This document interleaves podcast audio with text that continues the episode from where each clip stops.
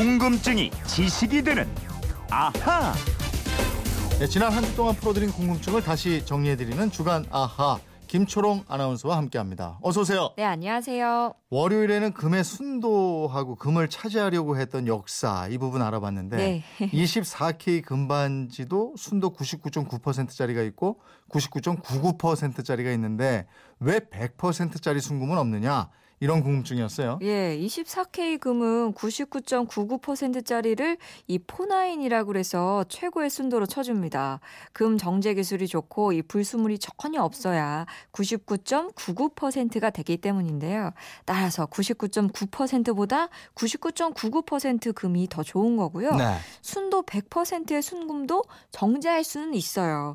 근데 그 금이 공기랑 접촉을 하는 순간 일부 산화가 돼버리기 때문에 조금이라도 변성이 돼요. 그래서 순도 100%를 유지할 수가 없다고 합니다. 네. 그래서 99.99%라고 표시를 하고 100% 순금으로 인정을 하는 겁니다. 음, 순도 99.99%의 포나인 금은 1000도 이상의 불에서 금을 녹여서 불순물이 0.0001%라도 없게 만든다. 그랬죠? 어우, 예, 예, 네. 그렇습니다. 화요일에는 맛 좋은 냉면 얘기했어요. 예, 냉면에 달걀 반쪽이 나오는데 왜 달걀을 이렇게 줬는지 이 궁금증부터 해결해 드렸고요. 예. 냉면에 달걀이 나오는 이유는요. 첫 번째, 삶은 달걀은 입속에 남아있는 다른 음식의 맛을 깨끗이 지워주는 역할을 합니다.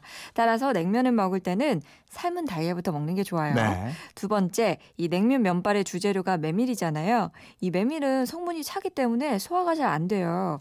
또 메밀의 섬유질이 거칠거칠해서 이 빈속에 들어가면 위에 내벽을 상하게 한답니다. 네. 그래서 냉면을 먹기 전에 달걀을 먼저 먹음으로써 이 달걀 노른자가 거친 면발, 면발로부터 이 위에 내벽을 보호해 준다는 거죠. 음. 근데 한 개가 아니고 반쪽을 준 건 달걀 한 개를 다 먹으면 자칫 배가 불러지고 또 식욕이 떨어질 수 있으니까 적당히 반만 넣어서 입맛만 돋우고 예. 냉면을 맛있게 먹 도록 해라. 뭐 이런 의도였다고 그랬는데 예. 예, 사람마다 양이 다르니까 그냥 한 개를 주시고 손님이 알아서 먹게 했으면 좋겠다. 아, 이런 얘기도 맞아요. 했었어요. 맞아요, 예. 맞아요. 예, 손님들이 자기 마음대로 취향껏 시켜 먹으면 좋겠어요. 네. 또 냉면은 이 조선 시대부터 즐겨 먹은 음식으로 추정이 되고 있는데 이 메밀과 전분을 주 원료로 하다 보니까 땅이 척박한 이북 지방에서 주로 먹는 음식이었고요. 이 살얼음이 동동 뜬 동치미 국물로 육수를 내서 만들어 먹은 별미가 야식이었습니다.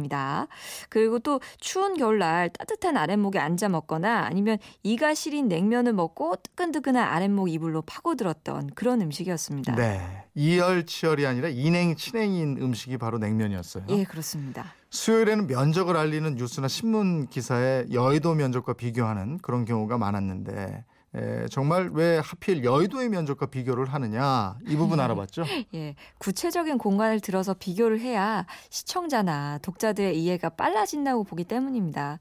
비교적 넓은 공간은 여의도랑 비교를 하고 좀 작은 공간이다 싶으면 축구장의 몇 배 크기 이러면서 축구장 면적이랑 비교를 하고요. 아, 뭐 축구장 면적이나 여의도 하면은 아, 그 정도 이렇게 감을 잡는 거고요. 네. 여의도는 뭐 서울에 있는 섬이고 유명한 곳도 많고 사람들에게 친근하잖아요. 또 직접 가본 사람도 많고 그렇기 때문에 비교 대상으로 좋다는 겁니다. 네. 미국에서도 뉴욕 맨하탄 면적이 비교 대상으로 많이 쓰인다고 했죠. 네네. 근데 여의도 면적이 세 가지나 됐어요? 아유, 그러니까요. 헷갈립니다. 첫 번째, 행정구역인 서울 영등포구 여의도동 이 8.4 제곱킬로미터고요.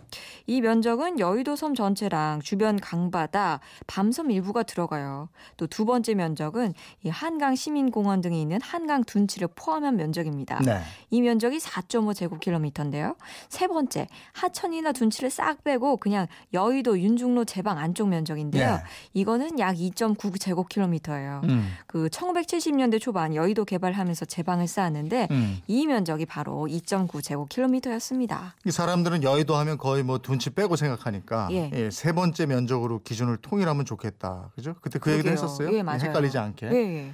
목요일에는 치통하고 틀리 얘기를 했는데 치통이 인류 발전에 특히 적분 수학 쪽에 아주 발전에 기여를 했고 예. 미국 정치사에도 이게 한몫했고 말이죠. 아유, 그러니까요. 그 프랑스의 철학자이자 수학자인 파스칼. 예. 아니, 치통이 얼마나 심했으면 밤마다 어려운 수학 문제를 파고들고 파고들고 하다가 적분하게 선구자가 돼버렸어요. 예. 그리고 미국 건국의 아버지 조지 워싱턴 이 1달러 지폐에 그려져 있는데요. 그 초상화 자세히 보시면 입 주변이 약간 불룩해요. 음. 이 초상화를 그릴 당시에 워싱턴이 그 하마의 어금니로 만든 커다란 틀니를 끼고 있었다 그래요. 네.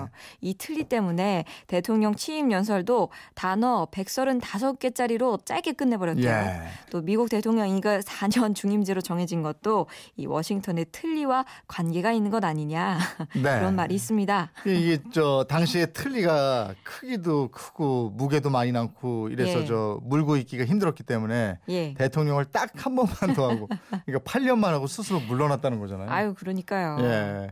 금요일에는 향수 얘기했는데 향수를 뜻하는 영어 단어 퍼퓸 이게 이제 연기를 통해서라는 뜻이라고 그랬죠? 예, 이 향수를 인류가 최초로 사용한 화장품으로 보기도 하는데요. 이 고대 이집트 사람들이 신전에서 신에게 제사를 올리기 전에 몸을 깨끗하게 하고 향나무 즙하고 연기로 없앴어요, 이 냄새를. 네. 그래서 향수가 여기서 시작이 됐고요.